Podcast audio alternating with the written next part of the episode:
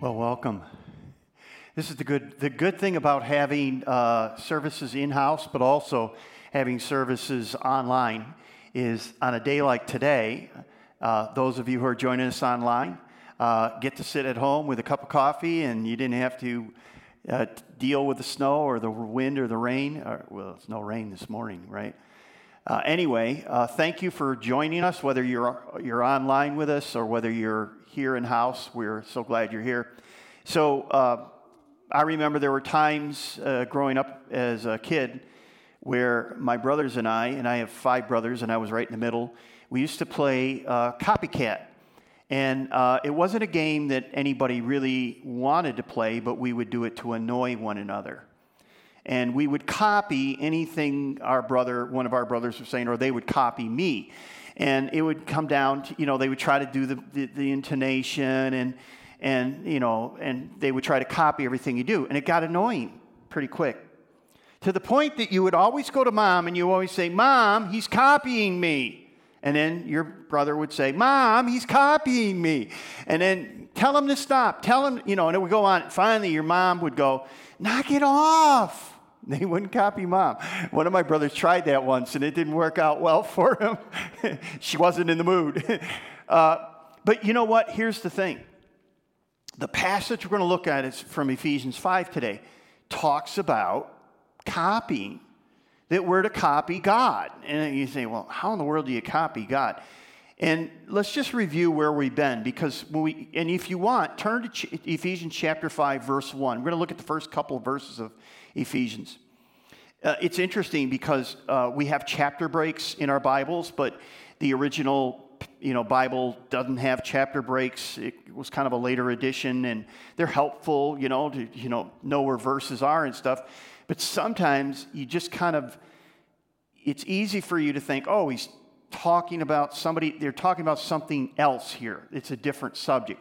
And it's not. That's the point. It's not. Paul is really continuing his whole subject. And the subject up to this point has been this we need to put off the old way, we need to put on the new way. And we do that by renewing our minds. And as we renew our minds, we become different people. You should be a different person today than you were a year ago and two years ago and five years ago. And, and hopefully, the goal is, as followers of Jesus Christ, that we're becoming more like Jesus. We call that the process of sanctification. And that's kind of what Paul's going to talk about. He's going to talk about how we become more like Jesus. He's going to lay down a couple of really important principles that'll help us to understand what that means. So, if you would, turn in your Bibles to Ephesians chapter 5, uh, starting at verse 1 and uh, I'll read it and then we'll, we'll talk about it. Ephesians chapter 5, verse 1. Paul writes these words Follow God's example, therefore, as dearly loved children, and walk in the way of love, just as Christ loved us and gave himself up for us as a fragrant offering and a sacrifice to God. So there's two things that I want to look at in this passage. The first one is where he says in Ephesians chapter 5 verse 1, follow God's example. Now the Greek word is where we get our word mimic because it sounds just like mimic when you say the Greek. It, it, so the idea of mimicking God. But you say, well, how do you mimic God, right? God is beyond our comprehension and you know other than Jesus and we don't really know what Jesus looked like and how are we to mimic God, you know, but that's kind of what Paul says. Um, so to do that, how, how do we do that? And, and really, what you have to do is you have to say, because what does Scripture say about how we are? I mean, if we're going to mimic God, it means that we're able to do it somehow.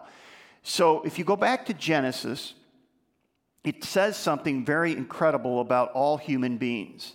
It says that we're made in the image of God, that we are all image bearers that there's something about every human being that you've ever met that they have the mark of God upon them.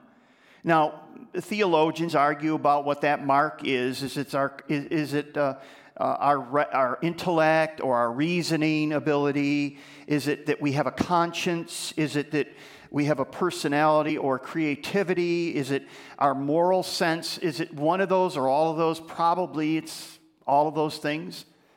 So the point is, what separates us from the rest, or from animals, right? What separates us? And animals are driven by instinct. They do things instinctively, right? Even when you train animals, you train them through their instinct, right? But yet we're not, we, we have instincts, but we are beyond our instincts. We can think, we have a moral compass, and we have other things going on. And I know what some of you are thinking right now. You're saying, Pastor Matt, you're telling me that everybody has the image of God, but I know people who I see nothing at all that looks like God in their lives. Well, they are rational. They, you know, they're, every person has the image of God. Now, you're right, though, because there is something wrong. Um, think about this. When you have a good mirror, it really reflects the image back, right? It's not the image, it reflects the image, right? But you remember if you've gone to a carnival or a fun house, you'll see the mirrors that distort the image. It'll make you fatter or thinner, or it'll make you twisted or something like that, right? And also, you've seen mirrors that are pitted or cracked. And the image you get is, yeah, that's me, but it's not really me. It's, it's pitted, it's, it's, it's, in, it's not correct, it's distorted. There's there's an image there, but it's distorted, right? And that's what happens to mirrors. And what the New Testament says is this image of God has been given to all human beings, but it is marred, it is cracked, it is perverted because of sin, because of the fall. There is every person has the image of God, but the image is fallen. The mirror is damaged, it's pitted, it's distorted. And that's true of every human being, including Christians. Now, what the New Testament says is what God is doing once we give our lives to Him, because Jesus gave His life to us, He gives us His Holy Spirit, the indwelling Holy Spirit, but He begins to fix the mirror. He begins to fix the image. He begins to put it back together. He takes the pits out. He fixes the cracks. And hopefully, more and more, week after week, month after month, year after year, we're becoming more like Jesus. And that's the point Paul's making here. He's saying that as we put off the old, put on the new, we renew our mind and we allow the indwelling Holy Spirit to remake us and we call that process the process of sanctification. We're becoming more like Jesus. And as we become more like Jesus, the mirror image is getting better. That with the more people see us, the more they see Jesus. That's the way it's supposed to be. So you should be able to say, and that's why the Christian life is you don't just trust Jesus and then live like hell and then hopefully one day go to heaven you trust Jesus and you begin this walk with Jesus, and this process begins, and, God, and He begins to change you, and you begin to reflect more and more of your life like Jesus. And you model Him and you mirror Him. That's the point. Jesus used a different uh, picture for this same thing in uh, Matthew chapter 5. Notice what He says in Matthew chapter 5, verse 14. He says, You are the light of the world. A town built on a hill cannot be hidden. Neither do people light a lamp and put it under a bowl. Instead, they put it on a stand and it gives light to everyone in the house. In the same way, let your light shine before others, that they may see your good deeds and glorify your Father in heaven. Do you see what he's saying? He says, when you light a lamp, you don't put it under a basket and you, you, you, let, it, you let it shine. Those of you, you, you know, we live in Iowa, and when I lived in New York, it was the same thing. That when you'd get snow, you would always, you know, you brush your car off, you brush your windows off. Some of you are more precise and more, you know, you take more time to do it. Others of you just want to have a hole that you can see forward and don't care. And you're surprised when somebody rams into the side of your car that you never saw. But that, you know, I mean, there, there's different ways to do things. But here's the thing uh, most of us, when we, when we, you know, if you don't have a garage and your car gets dumped on and you get four, three or four or five inches of snow on your car, you're brushing it off. And if it's at night, if this has ever happened to you at night, you'll know what I'm talking about. You'll come out, you'll brush your car off. It's cold. It's always cold. It's always windy. You can never find the, the scraper. It's you know, it's some, and you get it cleaned off, you get the car, and you're freezing, and you got the defrost on, and you're trying to get everything, and you're, you're going down the road, and you go, man, I can barely see. It's really dark out today. And you pull over, and maybe you got to get gas or something, and all of a sudden you look at your headlights and you realize, oh, they're covered with snow. You take the snow, you brush, and you brush off your lights, and you go down the road and go, okay, now I can see. This is the point. The same is true with a mirror.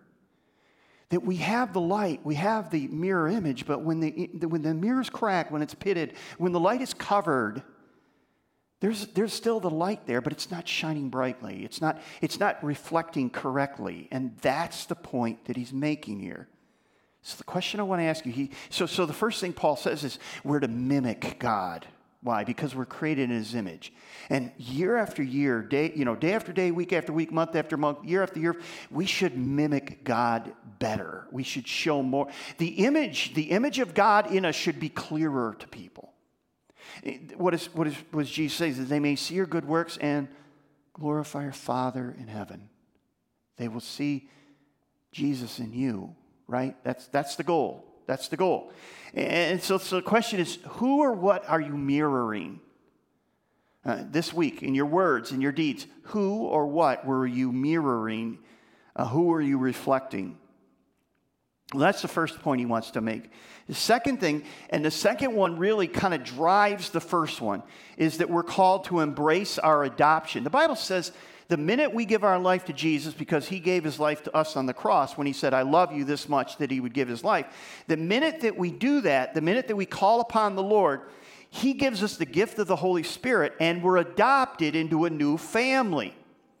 We are now his sons. We are now his daughters. And because we're his sons and daughters, we should begin to reflect, we should begin to mimic our Father, our Heavenly Father. And that's the motivation because this is not, it, we're, the, the old man, the old person, the old way is who we used to be. But that's not who we are right now. We have been changed. Our status has changed and we are now part of a family. We're sons, we're daughters, and we belong to God. And now we want to reflect Him, we want to model Him because we belong to Him. So we're not only made in the image of God, but we're adopted into this new family. And because we belong to this new family, our behavior should reflect that family. It just makes sense. You know, there's a number of pictures in Scripture that describe God's relationship with humans. One of them is that God is the creator and we are the creature. Paul kind of describes that and he says, He's the potter, we're the clay, right? the clay doesn't get to tell the potter, you know. Uh, my uncle was a, did pottery and stuff like that, and I'll tell you what. And he was he was like in Pennsylvania, and he was in his own little cabin doing, and he in his own kiln, and he, he, he was throwing pots and stuff.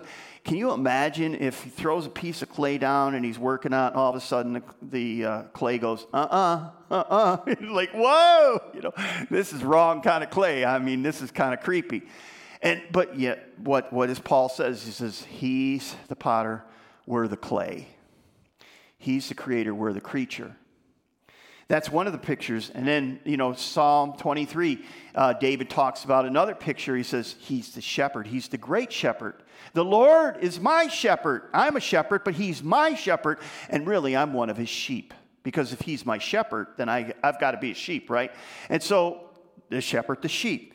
And he talks about John, in John's gospel, Jesus talks about what? The vine and the vine dresser. And he says sometimes the vine dresser is going to come to the vine. He's going to clip off some of the vines. And that's just what a vine dresser does. And it hurts and it's painful and it's difficult. But the vine dresser knows what he's doing. And sometimes Jesus basically says, and sometimes we need to look at God as the vine dresser and we are the vines. And then the one we're looking at and this is what Paul's talking about that he's our father and we are his children. We are his sons and daughters.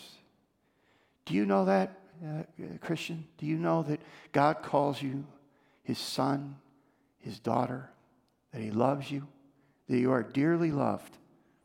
So, what I want to do is, I want to just take the rest of our time, and just four quick points. I want to talk about the privilege of what are the privileges of being called and being his son and his daughter. Because when we know who we are, then we begin to mimic our Father in heaven. And there's four of them. Here they are. Number one, you're permanently accepted. You're permanently accepted. Uh, Jesus says this uh, in, actually, John did. John is describing Jesus coming. In John chapter 1, verse 11, he says this He, speaking of Jesus, came to that which was his own. In other words, Jesus created all of creation. That's what John says in his chapter 1. It, so, in other words, he's saying the creator of all creation came into the creation he created. He came into that which was his own, but his own did not receive him. Yet, to all who did receive him, to those who believed in his name, he gave them the right to become what? Children of God. Children born not of natural descent, nor of human decision, nor of the, husband's will, but born of God. Here's the point, and this is the point that Jesus was making to Nicodemus in John chapter 3. Nicodemus thought, like many people in this community, and probably in America and around the world uh, who believe in God, would say, Well, I'm a Christian because I was born into a Christian family. I was physically born into a Christian family. And Nicodemus thought he was a follower of God because he was, after all, a religious person, a rabbi, a teacher of the law. And Jesus says, You need to be born again. The, the point is this you do not become a Christian because you're born into a Christian family. You become a Christian because you've been born again into a heavenly family, into a as, and you have a new father, a heavenly father. That's the point that Jesus is making to Nicodemus. Just like you have a physical birth, you need to have a spiritual rebirth. And it's amazing to me how many people uh, around the world, especially in America, think, I'm a Christian because I was born into a Christian family and I believe in God. So do the devils, James says.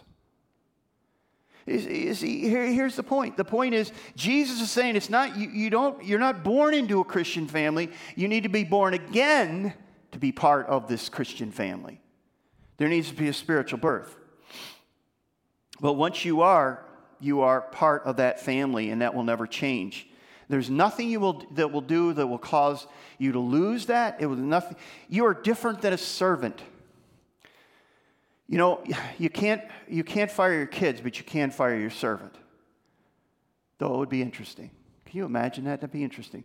So you, you have a bad day with your kids, and you bring them down around lunchtime. It's been a bad morning. You bring them down and you say, you know, sit them down, and mom and dad want to talk to you. Yeah, it's been a bad day. It's actually been a bad week. We're going to have to let you go. Uh, you have to the end of the day to clean out your rooms, and uh, we'll see you later. Hope things work out for you. You know, some of the parents go, Can we do that? No, you can't do that. You cannot do that. you can't fire your kids. You can fire your servant, but you can't fire your kids, right? uh, though I'm sure some of you have thought, oh, you're fired. but here's the point as a son or daughter, you're accepted by your Heavenly Father, and there's no condemnation, there's no guilt. Remember the story of the prodigal son? So he has this inheritance. We're going to talk about that in a minute. He has this inheritance coming. It's probably a third, and the older son probably gets two thirds. So he wants his inheritance. He goes to his father, says, "Give me my inheritance. I want it now. I'm not going to wait." And so it's a very it's a shaming thing for him to do. It's dishonoring to the father. He leaves town with his inheritance. He squanders it. He, he finally comes to his senses. And he says, I'll go back to my, and he's rehearsing his speech. He repents and he rehearses his speech. He says, I'll go back to my father and I'll say, Father, I don't deserve to be your son. I will become your servant and I will serve you the rest of my life. So he's on his way back and you can hear him kind of, you know, re- rehearsing his line to his father. His father's been looking for him. His father catches him. He sees him at a distance. He begins running, which is just totally unheard of in, in that culture in that day for a father to do that. But he, he had been looking for his son, and he, his son comes, and before his son can get those words out, before his son can say, Father, I am no longer worthy to be your son, I, I want to be a servant, his father says, Put a robe on him, put a ring on him, let's throw a party. What was the father saying to him? You always have been my son, and you always will be my son. You're not a servant, you're my son. So that's the first that's the first privilege of being a son or daughter that you're permanently accepted. That nothing will change that because you didn't earn it and you didn't deserve it. It came at a cost, but it wasn't anything that you did. You've been adopted. Secondly, you have immediate access. Notice what Paul says. This is we looked at this a number of weeks ago in Ephesians 2:18. He, he says this, "For through him, Jesus, we have both access to the Father by one Spirit. In other words, we have access. I was raised in a tradition, maybe you were too, where I was told if you want to meet with God, you have to go to a certain place at a certain time, and hopefully there's a certain person there that can connect you to God. Maybe you that was your experience. And when I prayed a prayer, it was kind of a mechanical prayer. But here's what I found out. Here's what the Bible teaches that you, if you're a follower of Jesus Christ, if you've given your life to Him because He's given your, His life to you, if that has happened, you called upon the Lord and you received His Holy Spirit, you have the very presence of God within you. You call Him your, your Father, you call God your Father, and you have access to Him anytime. That's why the writer of Hebrews says, Therefore, brothers and sisters, since we have confidence to enter the most holy place by the blood of Jesus. We have confidence, not because we deserve it, not because we've earned it, but because Jesus deserved it and earned it for us. He brought it to us, and we can come into the very presence of God. We have immediate access to our Father as His child. Uh, an employee has restricted access. So, some of you will know this, and you, you, you should Google the picture later today.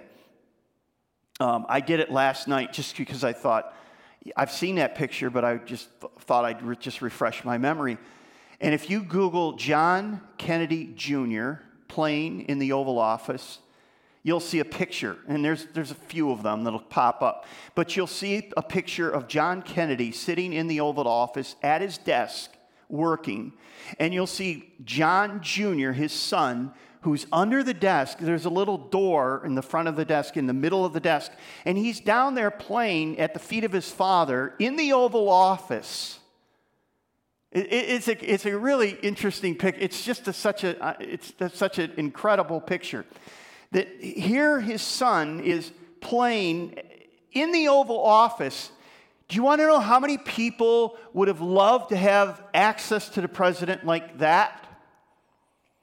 John Jr. could say to his father, Dad, can I get a drink? And his father would get it for him. In the middle of what he was doing, he's in the Oval Office with the president, but the president is his father. That, that's the point that Paul is making that, that we're his sons, we're his daughters, and, and we have immediate access to him. We don't have to wait. We don't have to go through advisors. We don't have to make an appointment for a couple of months away. We can go immediately into his presence, and, and he welcomes us as a son, as a daughter. There are no barriers. It's an amazing passage. He's always willing, he's always available, he's always there. You're never alone. Number three, you have complete protection. Paul writes these powerful words in, in Romans chapter 8, verse 35. He says, Who shall separate us from the love of Christ? Shall trouble or hardship or persecution or famine or nakedness or danger or sword? No, in all these things we are more than conquerors through him who loved us. For I'm convinced that neither death nor life, neither angels nor demons, neither the present nor the future, nor any powers, neither height nor depth, nor any, anything else in all of creation will be able to separate us from the love of God that is in Christ Jesus our Lord. If you have kids and you're a good parent, you try to do whatever you can to protect and keep your kids safe. Right? But here's the reality as your kids grow, you realize that you're not going to be able to be there for them. And even if you were with them, you're not able to fix or help them sometimes. That's terribly frustrating and discouraging, isn't it? Uh, that's not true with your Heavenly Father. Because whether you have the desire to do it, do you have the ability to help? Are you, are you powerful enough? Are you able to be there? It, it, that's the problem. Here's what I found we have a Heavenly Father who promises to be with us no matter what. And He knows what you're going through. He understands your trouble and trials, your pain, your grief. He knows what it's like to suffer loneliness. He gets all of that. It's not lost on Him, right? Here's what I see I see a lot of Christians that are acting as orphans. They're living their life as though they don't have a Heavenly Father, like they're on their own. They're not connected. They have no fellowship with the Father. They have no time. And then when life, and the, time that many of us do that, where we get into that place, is we do it when life's going well. We basically say, God, I don't need you. I'm okay. I can get by. We, we don't even think about it, right? But then when life goes south, when life goes hard, all of a sudden we cry out to our Father. And when He's not there and when He doesn't answer on our timetable in our way, we say, God, why have you left me? I think God is a good parent is going, I don't know who left who, but think it was you. Think about any healthy relationship out there, human relationship. If you do not have time together when life is going well, where you can establish that relationship, are you, is, it, is there any possible way that you could do well when things go badly? Think of healthy relationships.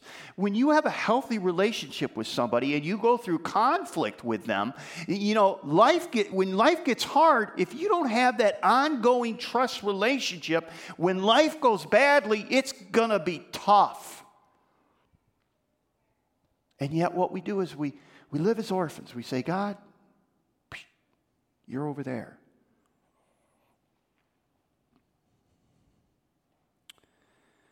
When do you call out to your Father?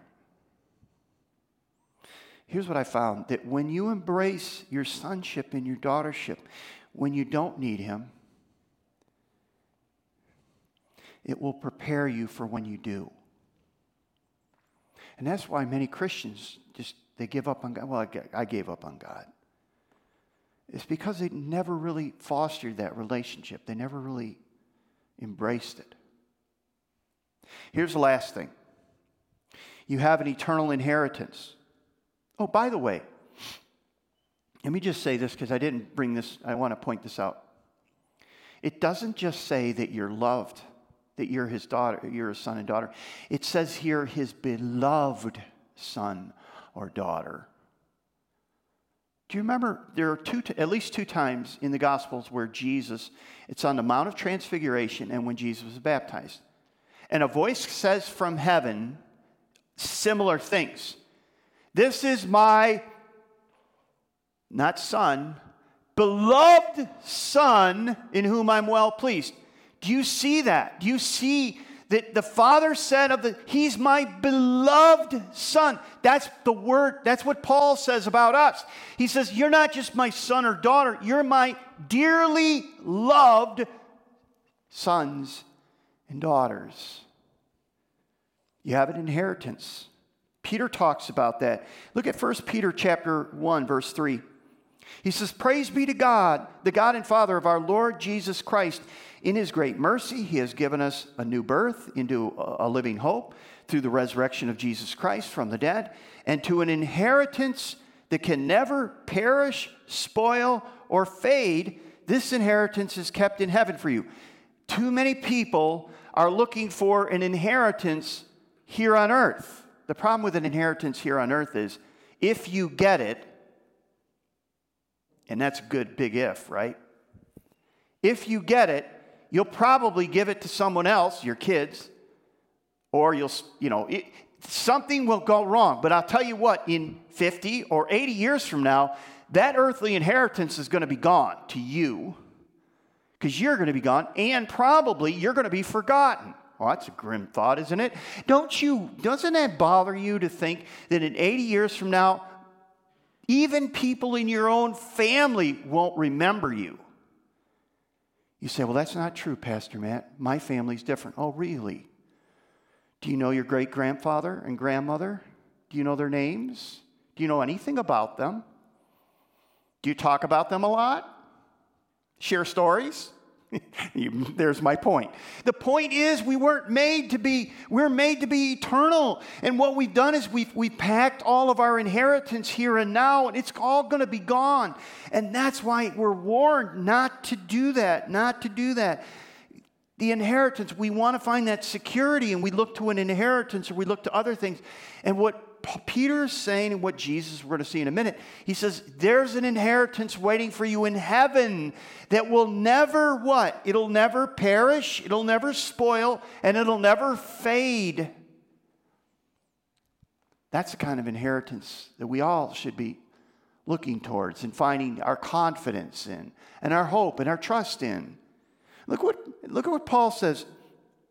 Excuse me, this is Matthew and these are the words of Jesus. Matthew chapter 6 verse 19. He says, "Do not store up for yourselves treasures on earth where moth and vermin destroy and where thieves break in and steal.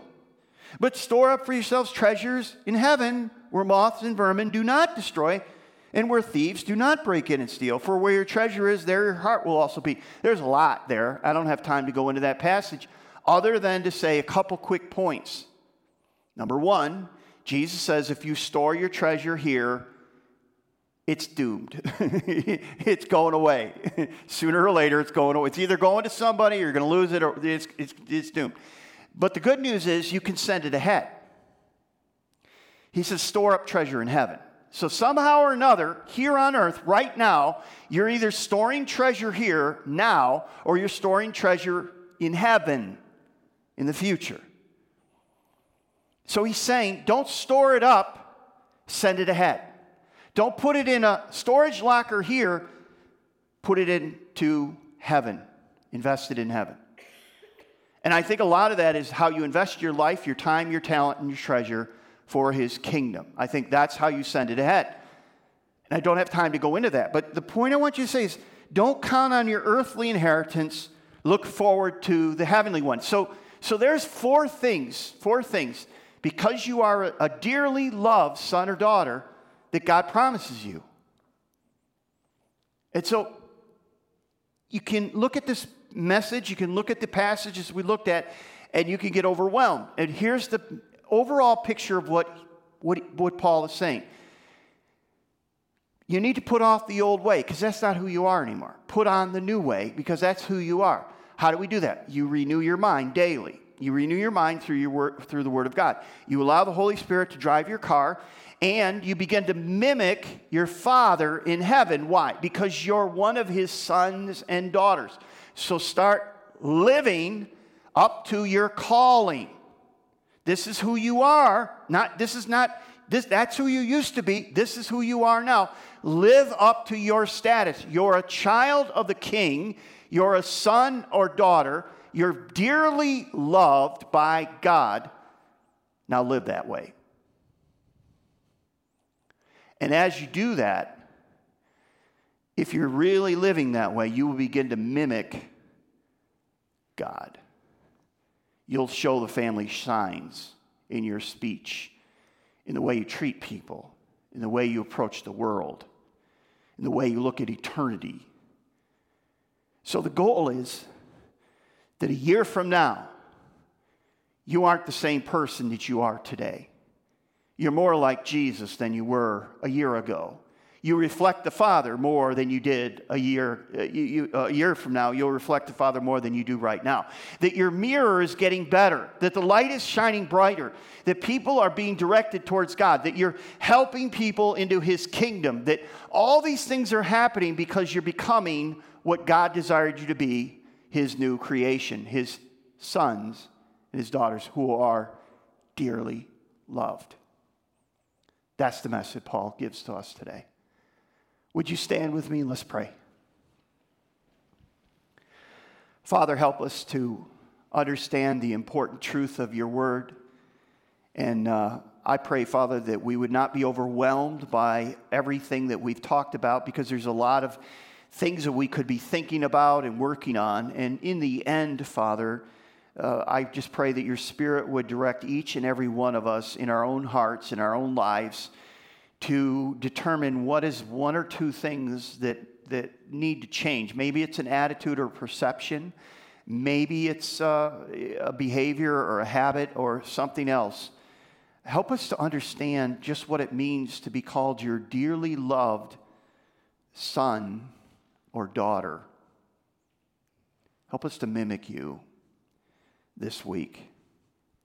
Help people to see Jesus in us more and more as we go closer and closer and we become the mirror image of you. We need your help, Father. We need your word. We need your Holy Spirit. We need your church. And you've given us all of those. So help us to take advantage of those and uh, work on, at least help us to work on the one area you're pointing out in our life today.